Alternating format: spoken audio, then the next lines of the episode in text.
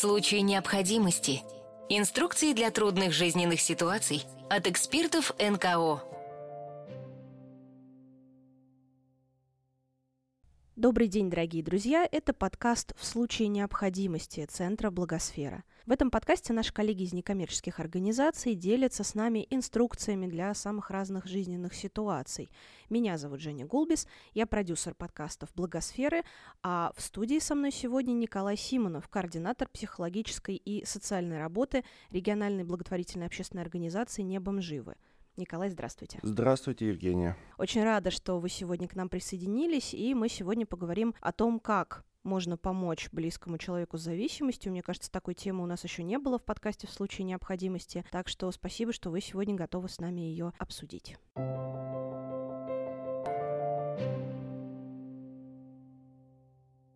Для начала расскажите, пожалуйста, нашим слушателям, которые могут, может быть, не знать об организации вашей, что это за организация, чем она занимается. Э, организация «Небом живы» существует э, чуть больше трех лет, и мы оказываем комплексную помощь бездомным людям. У нас есть несколько проектов, несколько точек входа.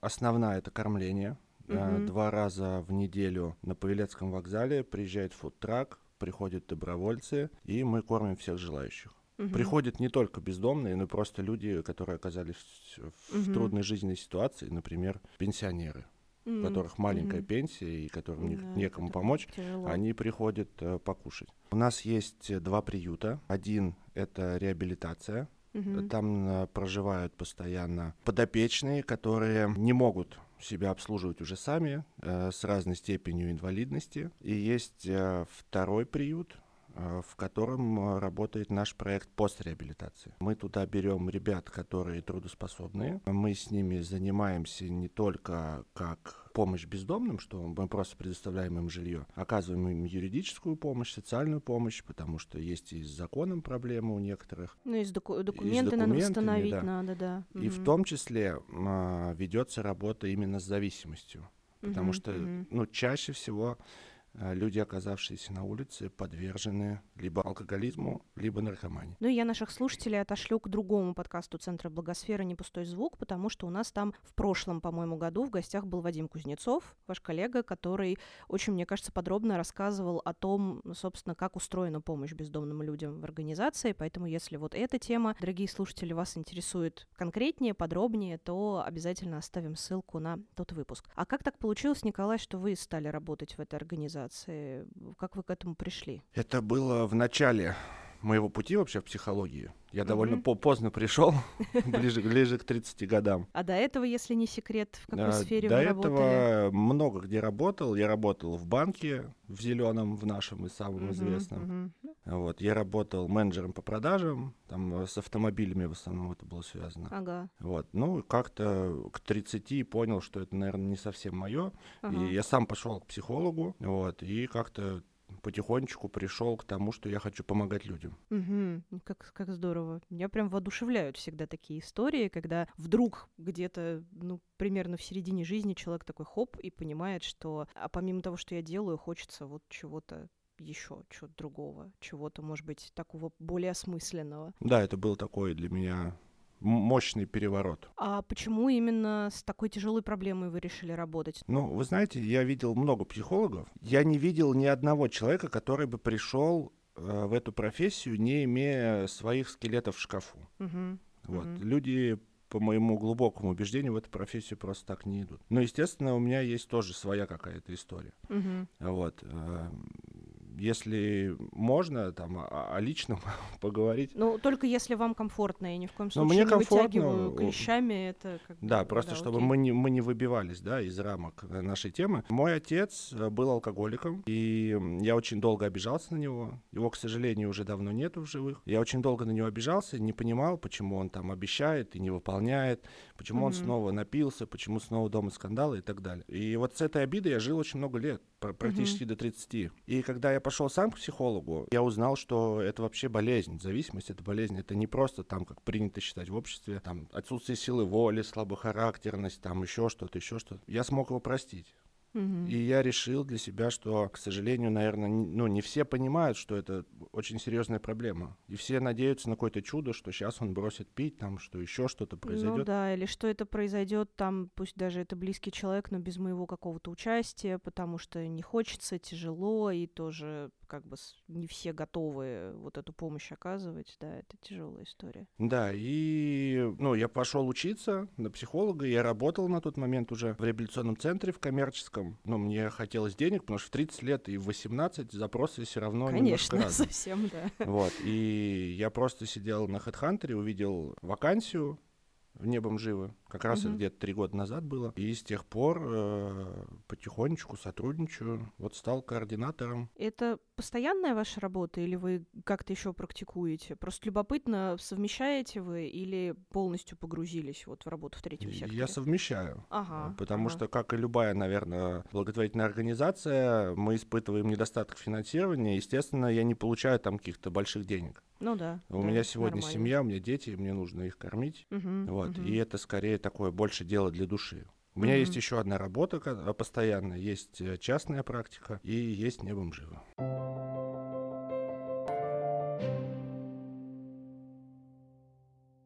Ну, давайте теперь ближе к теме. Вообще, что такое зависимость с точки зрения медицины? Мы только что говорили о том, что вообще-то это болезнь, и это не всегда очевидно и не всегда понятно. Вот давайте с медицинской точки зрения это объясним. Зависимость — это что? Если мы откроем медицинский справочник МКБ, там есть раздел F. Раздел F — это психиатрические заболевания. Вот Мгм. Зависимость относится к психиатрической болезни. Но я не хочу сейчас ну, сыпать терминологией, потому что это не очень, наверное, будет понятно. Я люблю такие вещи объяснять просто. Это прекрасно. Мы здесь ровно для этого и собрались. Если мы берем медицинский язык, то э, зависимость это поведенческое или эмоциональное расстройство, вызванное употреблением алкоголя или наркотиков. Что такое зависимость другим языком? Это потеря контроля. Как только в человека попадает вещество какое-то химическое, э, он не может остановиться. Вот почему это происходит, есть э, такой долгий материал, но никто до сих пор не может это восстановить. Ну, Мгм. научиться, э, научить зависимого человека контролю. Ну, например, там выпил э, на Новый год бокал шампанского и все, и в принципе больше не пьет. Вот никто этого делать пока не научился. В МКБ, в медицинском справочнике, есть диагностические критерии, как у любой болезни. В целом там говорится о том, что все сферы существования человека, здоровье, социальная жизнь, они уходят на второй план, и на первый план выходит э, объект зависимости, алкоголь или наркотик если мы говорим про химическую зависимость. С медицинской точки зрения еще э, это похмелье, несомненно, абстиненция появляется. У человека не подверженного зависимости похмелья не бывает. Ну, Мгм. где-то там отдаленно, вот, но э, я такое видел, что человек с похмелья может умереть, если ему не Мгм. оказать помощь. О каких типах зависимости вообще можно говорить? Мы уже сказали, бывает химическая зависимость. Какие они бывают еще? Ну, по большому счету, они делятся на два типа. Это химические и нехи- и поведенческие. Химические это алкоголь, наркотики, никотин, кофеин. Вот такие самые распространенные. Ну, наверное, еще можно туда отнести какие-то аптечные препараты. В общем, все, что изменяет ваше состояние путем какой-то химии извне. И есть э, поведенческие зависимости, а, например, э, азартные игры, компьютерные игры, любовная зависимость, пищевая зависимость. В целом два больших таких раздела. Ну, вы, я так понимаю, работаете чаще всего с химическими зависимостями. Чаще всего да. Чаще всего да. Э, В условиях небом живы, в условиях моей второй работы, это химические зависимости. Но ко мне приходят клиенты не только ну, с химической. Ну, в основном, ну, какая-то эмоциональная зависимость от отношений, то, как сейчас модное слово, абьюз, Ну да. да. созависимость. Как меняется жизнь человека, ну, допустим, с химической зависимостью?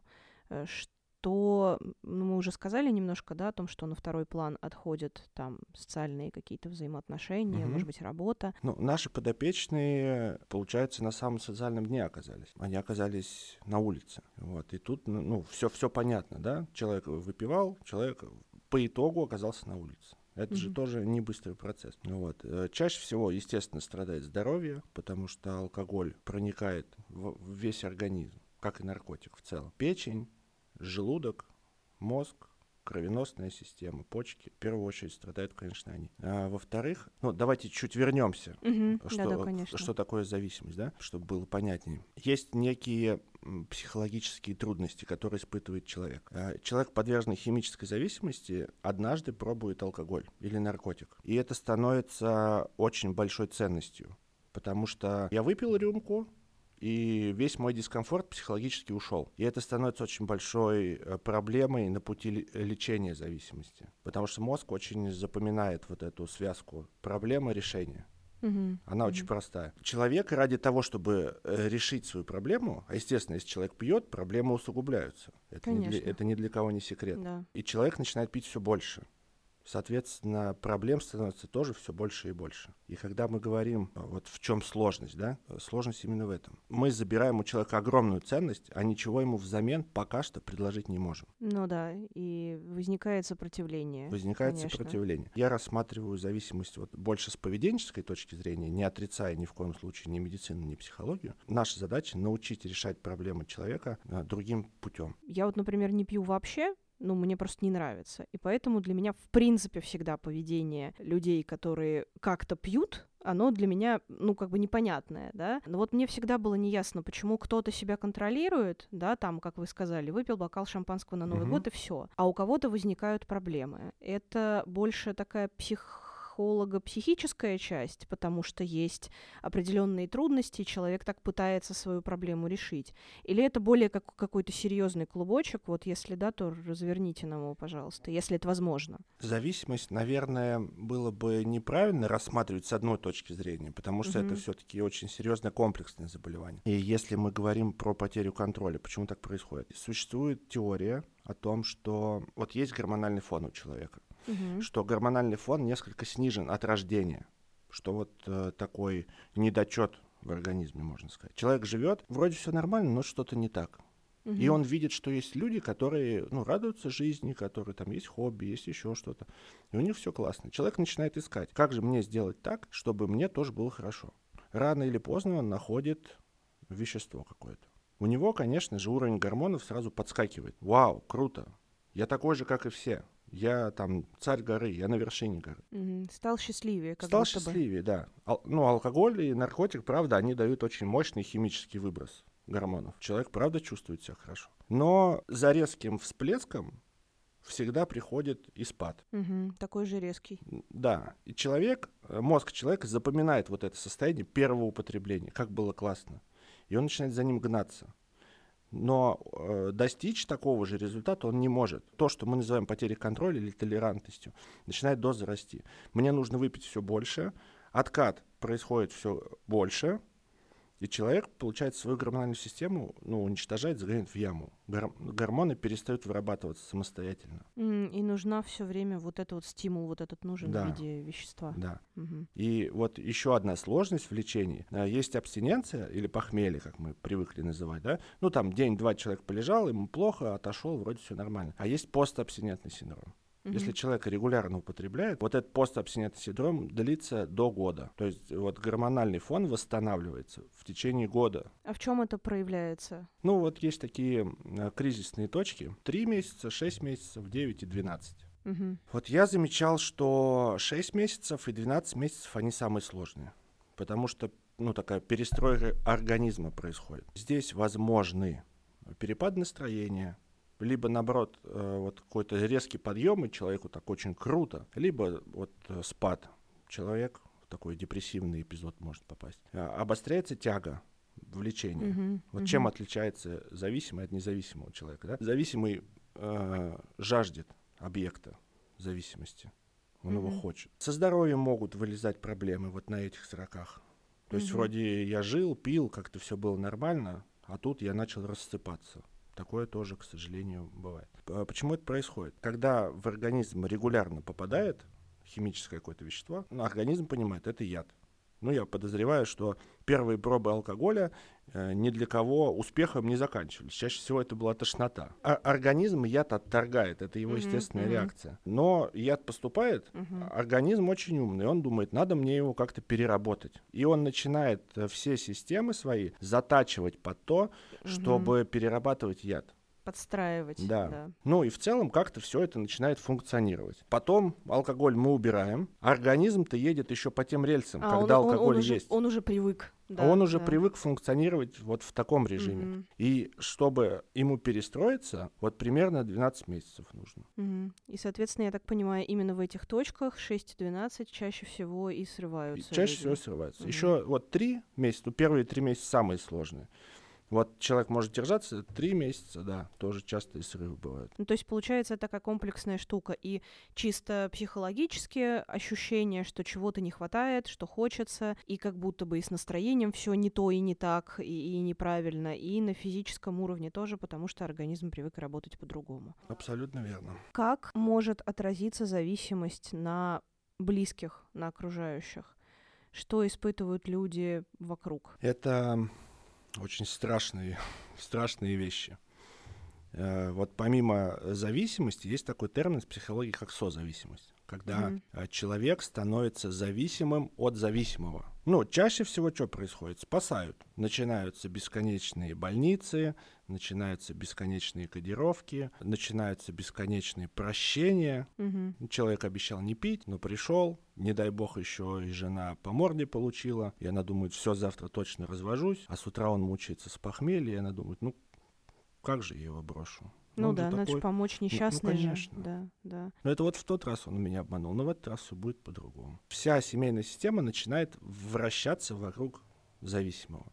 То есть все интересы, все там хобби, какие-то планы начинают э, уходить потихонечку. Чем Мгм. дольше человек употребляет, тем больше все вокруг него кучкуются. Начинают его спасать. Но это тоже большая тема. Чаще всего это вы- э, связано с тем, что у жен или у мужей э, людей, которые употребляют, чаще всего проблемы с самооценкой есть. И они так э, чувствуют свою значимость, свою нужность. То есть вроде как, если я уйду, то я буду никому не нужен, а вот здесь я нужен, здесь я спасатель, ну, здесь простыми я человеку словами, да. помогаю. Простыми словами, да. Мгм. Ну, естественно, мы не можем всех под одну гребенку, Ну, конечно. забрать. да. но чаще всего бывает именно так. В чем разница тогда получается, да, то есть что, может быть, делают в таком случае люди не очень правильно? В чем получается вот эта разница между там женой или мужем, который своего близкого человека спасает все время от этого, и, собственно, той реабилитацией, которая действительно может человеку помочь? Почему не получается изнутри семьи вот этими своими такими жертвами спасти человека? Любая семья, а, она взаимодействует по каким-то правилам. Чаще всего, ну, эти правила устоявшиеся, они для всех понятны, но если посмотреть со стороны, например, да, можно сказать, блин, ребят, вы что? Что делаете? Ну да, так, так часто бывает. Вот. И получается, что человека из этой среды нужно вырвать, как и самого зависимого, так и зависимого, э, созависимого человека тоже от него оторвать. То есть это может быть такой психологически тяжелый процесс, да как Это же я оставлю, процесс, конечно. но оставить в какой-то момент надо. Да. Это как, не знаю, там, как болячку оторвать. Мгм. Это больно, неприятно, но это нужно сделать. Вот. И есть такая поговорка хорошая. А, Невозможно вылечиться в том окружении, которое сделало тебя больным. Ну, она, мне кажется, очень хорошо характеризует суть лечения. Как бы это ни звучало, а, может быть, ужасно, но э, человеку, который живет э, с алкоголиком или с наркоманом, э, выгодно, чтобы он продолжал употреблять. Мгм. Даже так. Ну, А кого, почему это так работает? кого же я буду спасать? А, Что ну, же я вот буду этот делать? Синдром спасателя Да. по-прежнему работает. Да. То есть дело не в том, чтобы реально человека выручить, а в том, чтобы себя нужным почувствовать. Да. Вот я ему сейчас нужен, потому что он такой несчастный, он страдает. Да. И второй момент, который здесь э, очень важный. Э, Человек продолжает пить, потому что он чувствует свою вседозволенность и вс- и всепрощенность. Что бы он ни сделал, за него, ну, не знаю, там, на работе жена договорится, больничный ему где-то купит. Он жену стукнет, она его простит. Э, Там, не знаю, он, э, его остановят гаишники пьяные, он маме позвонит, мама деньги привезет. Мгм. Ну, то есть никаких последствий Не наступает. не наступает Да. после того, как человек что-то натворил. Да, и это поддерживает его алкоголизм, потому Мгм. что он не сталкивается с последствиями.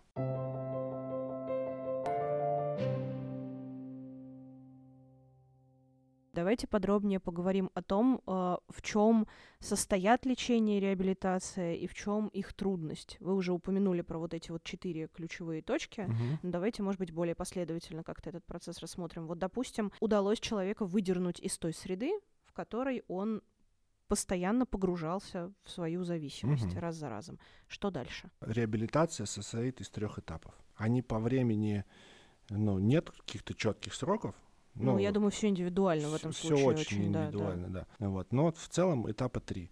А, Это формирование критики, потому что э, критика к употреблению чаще всего отсутствует. Мы это тоже обсуждали, потому что, во-первых, это очень большая ценность для зависимого человека, потому что она решает все его проблемы. А во-вторых, последствий не наступает чаще всего. Ну да, Мгм. где-то что-то там может быть есть, но Ну, по большей... небольшая передряга, да, но в целом как-то вроде Ну, она ничего, вроде и не да. такая уж и, и большая. Ага. Вот, на первом этапе формируется критика. То есть э, в чем у меня есть проблемы в связи с моим регулярным употреблением. Мгм. То есть это такое признание проблемы. как вы- Признание как проблемы. В, в принципе, психологи очень часто говорят, чтобы решить проблему, надо понять, что она у тебя есть. Да, вот. Здесь сложности могут быть такие, что человеку, ну, попадают же и в зависимости разные абсолютно люди, как из там социального дна, так и из очень обеспеченных семей. Ну, в целом, я говорю человеку, да, это болезнь.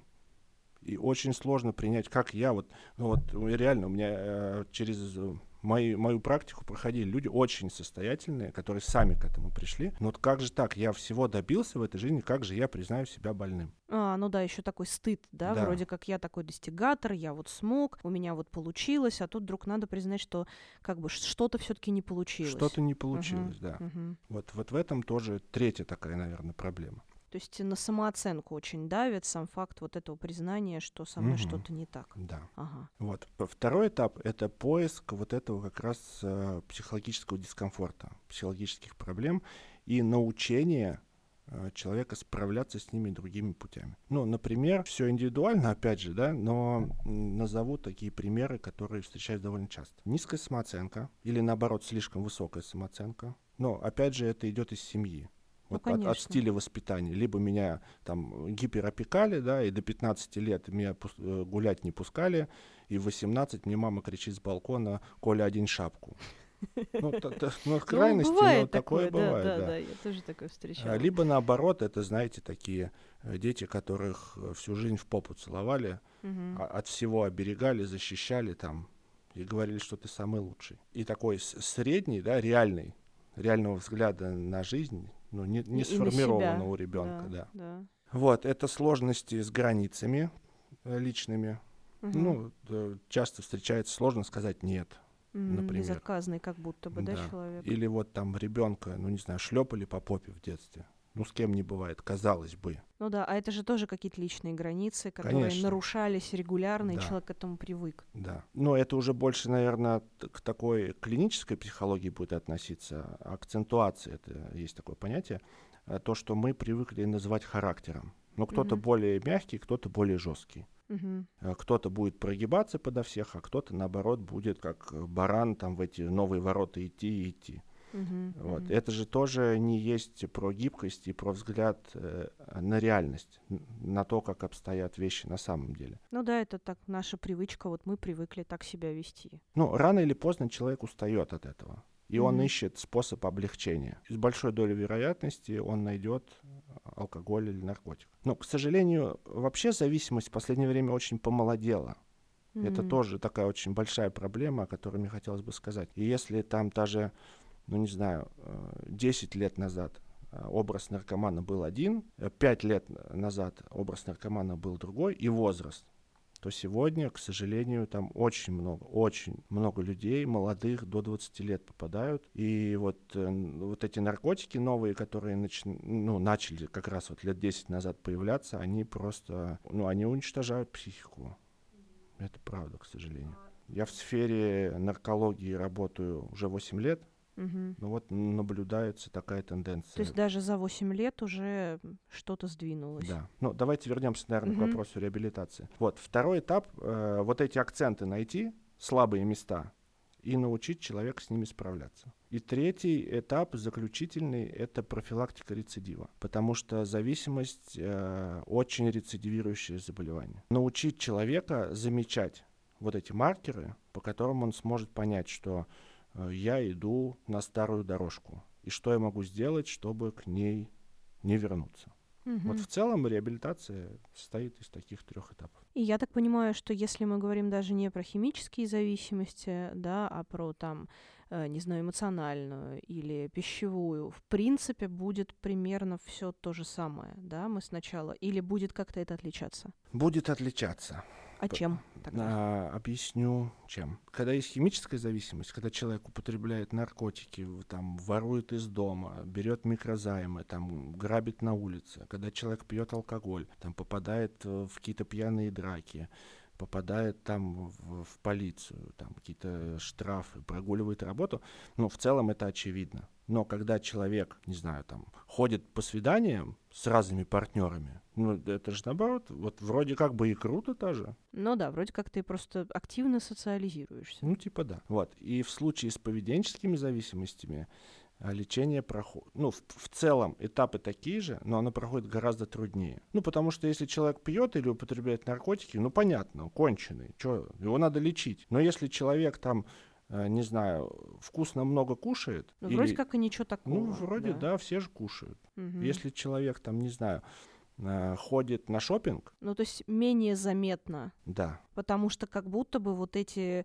привычки вписываются на первый взгляд в социальные нормы. Да. Ага. И, э, во-первых, это не так ужасно выглядит со стороны, и для самого человека это не так ужасно выглядит. Ну, потому mm-hmm. что, ну, вот алкаш, да, под забором валяется, с ним все понятно. А что со мной-то? Со мной все в порядке. И там получается немножко другая история с точки зрения э, мозга. Когда человек употребляет алкоголь или наркотики, происходит постоянное подкрепление. Я выпил, мне тут же хорошо. А когда человек, например, играет в азартные игры э, происходит периодическое подкрепление. Человек иногда выигрывает. Ну да, он, потому он что выигрывает не да, всегда. большую же часть времени он, скорее всего, проигрывает, да. потому что это ровно так и работает. И вот это периодическое подкрепление мозгом запоминается гораздо лучше, что я могу выиграть. Ага, то есть сама возможность, да, да человека, да. даже даже несмотря на то, что вот он много раз не выиграл, да. все равно вот это это как будто бы реально, и поэтому я продолжаю это делать. Да, то есть человек, который употребляет алкоголь, ну каждый день он пьет, ему хорошо, каждый день. А человек, который играет в азартную игру, он когда-то выиграл, и он постоянно в гонке. И ему гораздо сложнее объяснить вот природу э, зависимости и сформировать критику. Ну вот, например, человек с э, расстройством пищевого поведения, да, который зависим от еды, у него как будто бы тоже вот ты поел, и тебя это эмоционально как-то или успокоило, это там тревожность свою немножко утешил, да, угу. или у тебя был плохой день, вот ты пошел покушал, и тебе как будто бы тоже тут же стало хорошо, все, там ты получил свою какую-то дозу эндорфинов просто за счет еды, но тоже сложно как-то от этого избавиться. Расстройство пищевого поведения э, в целом, если мы берем какие-то уже такие серьезную стадию, ну, это очень большая проблема, правда. Если Я человек, верю абсолютно. если человек не ест, и ты его никак не заставишь поесть. Или если человек вызывает рвоту после каждого приема пищи, это очень серьезная проблема. Не, я, я говорю, я это, я в этом не сомневаюсь. Мне скорее Бывает, даже интересно, что... насколько это, ну как бы как ну, это работает. Если мы берем какие-то не не клинические случаи, но чаще всего это избирательность продуктов, либо а, какие-то вот эти постоянные диеты, либо компульсивное переедание. То есть человек вроде как бы и не голоден, но при этом он все равно ест и ест. Ну вот, как вы правильно подметили, для того, чтобы... Вот у меня был тяжелый день, пойду поем. Я просто там была, вот в этой сфере как бы компульсивного uh-huh. переедания, но вы поделились личной историей, тогда, наверное, я как бы тоже могу это сделать, потому что у меня вот сейчас есть определенные проблемы со здоровьем, которые связаны ровно с тем, что вся тревога, все стрессы, все как бы вот какие-то проблемы малейшие, все благополучным образом заедались. А, я даже не могу сказать, в какой момент возникла такая привычка, потому что в детстве, наоборот, в меня было ничего не впихнуть, и все переживали, что я буду вечно такая вот тоненькая, худющая, как палка. Я, собственно, такая и была довольно долго до подросткового возраста. Потом то ли гормональный фон изменился, то ли чего. Ну, в общем, сложно сейчас уже это отследить. Вот. И как-то вот тревога с едой благополучно соединились в моей жизни, и довольно долго это была прям проблема. Сейчас я просто устраняю уже там э, какие-то трудности с физическим здоровьем, которые появились на фоне этой проблемы. Вот тоже здравствуйте, как бы приехали. И тоже потребовалось очень много времени, чтобы прям осознать, что это ты не просто пошел поел, а это вот ты что-то заедаешь, что тебе в этот момент и не надо. И очень потребовалось много времени, чтобы поня- почувствовать вот эту разницу между тем, когда я иду поесть, потому что я голоден, и я иду поесть, потому что у меня там плохое настроение. Оказалось, что это два разных совершенно иду поесть. Да. И тут еще очень важный момент, что, ну, такая мировая тенденция, но она не способствует осознанности. Вот Мгм. эти постоянно новости тревожные, постоянно нужно куда-то бежать, все дорожает, нужно больше зарабатывать И торопиться везде, и да. торопиться везде, да. А еще очень всего много такого, ну, как бы приятного, интересного. Оно все стоит денег, конечно, но тем не менее всего же много, и все хочется попробовать. Мгм. Вот. И получается, что ну, мозг думает о чем-то, вот, о будущем, Но не о том, что происходит с нами сейчас. Вот. И мне кажется, если бы мы так немножко замедлялись, то все было бы гораздо спокойнее и лучше. И я вот и по себе такое часто замечал, но я тоже переживаю, естественно, там и за будущее, и про себя, и про работу, еще про что-то. Ну, конечно, у нас там у всех семья, там все такое, это Да. нормальная история. Но как только я вот, э, ну, замедляюсь и уделяю время себе, ну, все как-то разруливается и в лучшую сторону, и без моего участия, и как-то все так, ну, там, мир, не не, знаю, ру- мир не рушится, мир да. не рушится, и там, не знаю, звезды или что это, все как-то складывается, и все нормально. Мгм. То есть ничего ужасного не происходит, если я там 10 минут как-то из этой гонки выйду. Ничего не произойдет. И получается, если возвращаться к теме, вот этот вот очень быстрый мир, вот эта постоянная тревога, что я не успеваю за ним, что я там должен все время куда-то бежать, она же тоже, наверное, способствует тому, что человек пытается как-то решить эту проблему и вот от этой тревоги отвлечься какими-то такими вот Покушать компульсивными один из самых способами. простых способов. Ну, неважно, покушать там или еще как-то себя отвлечь. Мы сейчас говорим про целый комплекс зависимостей. Вероятно, люди тоже от этого устают. Устают, несомненно. Да.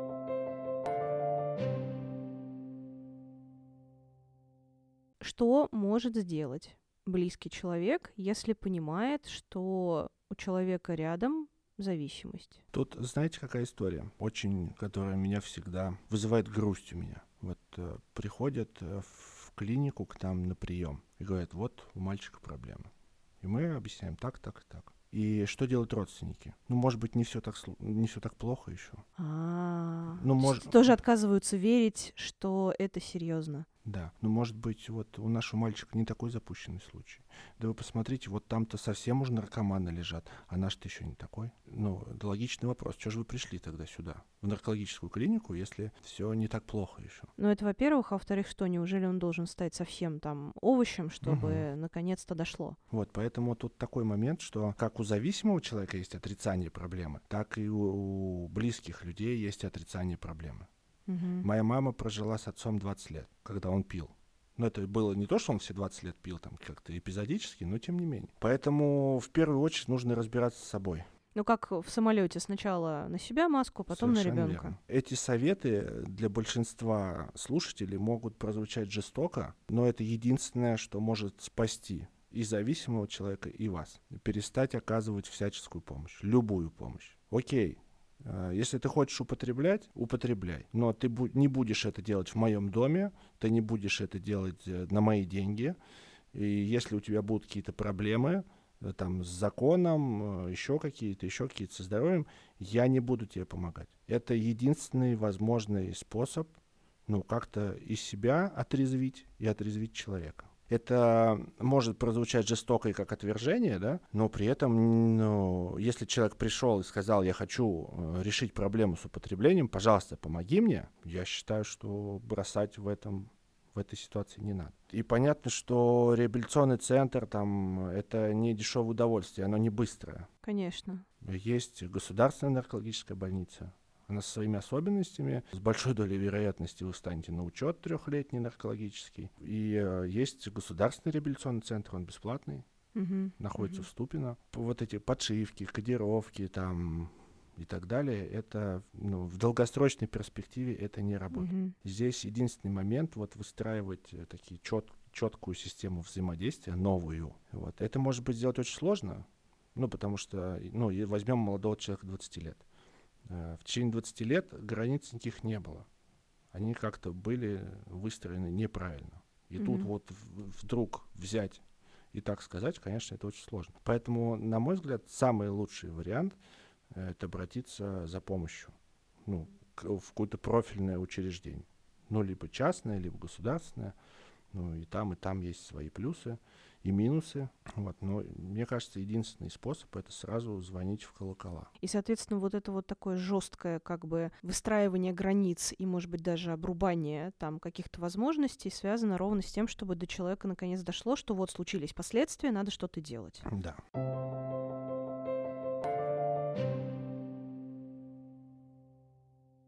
Спасибо вам большое, Николай, за то, что вы сегодня с нами были и рассказали нам такой вот непростой теме. Последний вопрос, который я вам задам. Как могут наши слушатели помочь вашей организации? Вы можете прийти на Павелецкий вокзал э, в качестве волонтера, потому mm-hmm. что волонтерское движение тоже сейчас не очень активно у нас, но предварительно пройдя собеседование. Ну, конечно, я думаю, что это такая очень тоже непростая история, и, может быть, не все как бы сдюжат. С смогут да. с этим справиться. Не, не да. все сдюжат. Вот. Э, нам можно помочь финансово. Это, наверное, а, основная такая тема, о которой трубят в последнее время некоммерческие организации. Да, особенно сейчас. Потому что, к сожалению, финансирование ну, падает. Ну, еще бы, Потихонечку, да. По разным но оно, причинам. Но оно падает, да, да. да. Вот, э, помочь нам можно, зайдя на наш сайт небомживы.ру. Там э, написано э, реквизиты для пополнения. К нам можно приехать в приют. Ребята, наши подопечные, очень любят э, творчество, всякие творческие mm-hmm. мастер-классы, что-то лепить, рисовать. Вот они всегда очень рады, когда приезжают новые люди. Вот. Но, естественно, это тоже все через согласование. Просто так ехать не надо. Ну, естественно. Я так понимаю, на сайте у вас тоже есть все контакты, Да, на сайте у нас есть э, контакты, можно связаться со мной. Спасибо огромное. Напоминаю нашим слушателям, что сегодня с нами был Николай Симнов, координатор психологической и социальной работы региональной благотворительной общественной организации «Небом живы». Мы с вами, дорогие слушатели, услышимся уже через две недели. Подкаст в случае необходимости выходит раз в две недели по средам. Э, слушайте нас на всех удобных платформах, и не только подкаст в случае необходимости, но и другие подкасты Центра Благосфера. Не пустой звук, как это делается, а вы знали и третье место – всего вам доброго и пока-пока. Всего доброго. В случае необходимости. Инструкции для трудных жизненных ситуаций от экспертов НКО.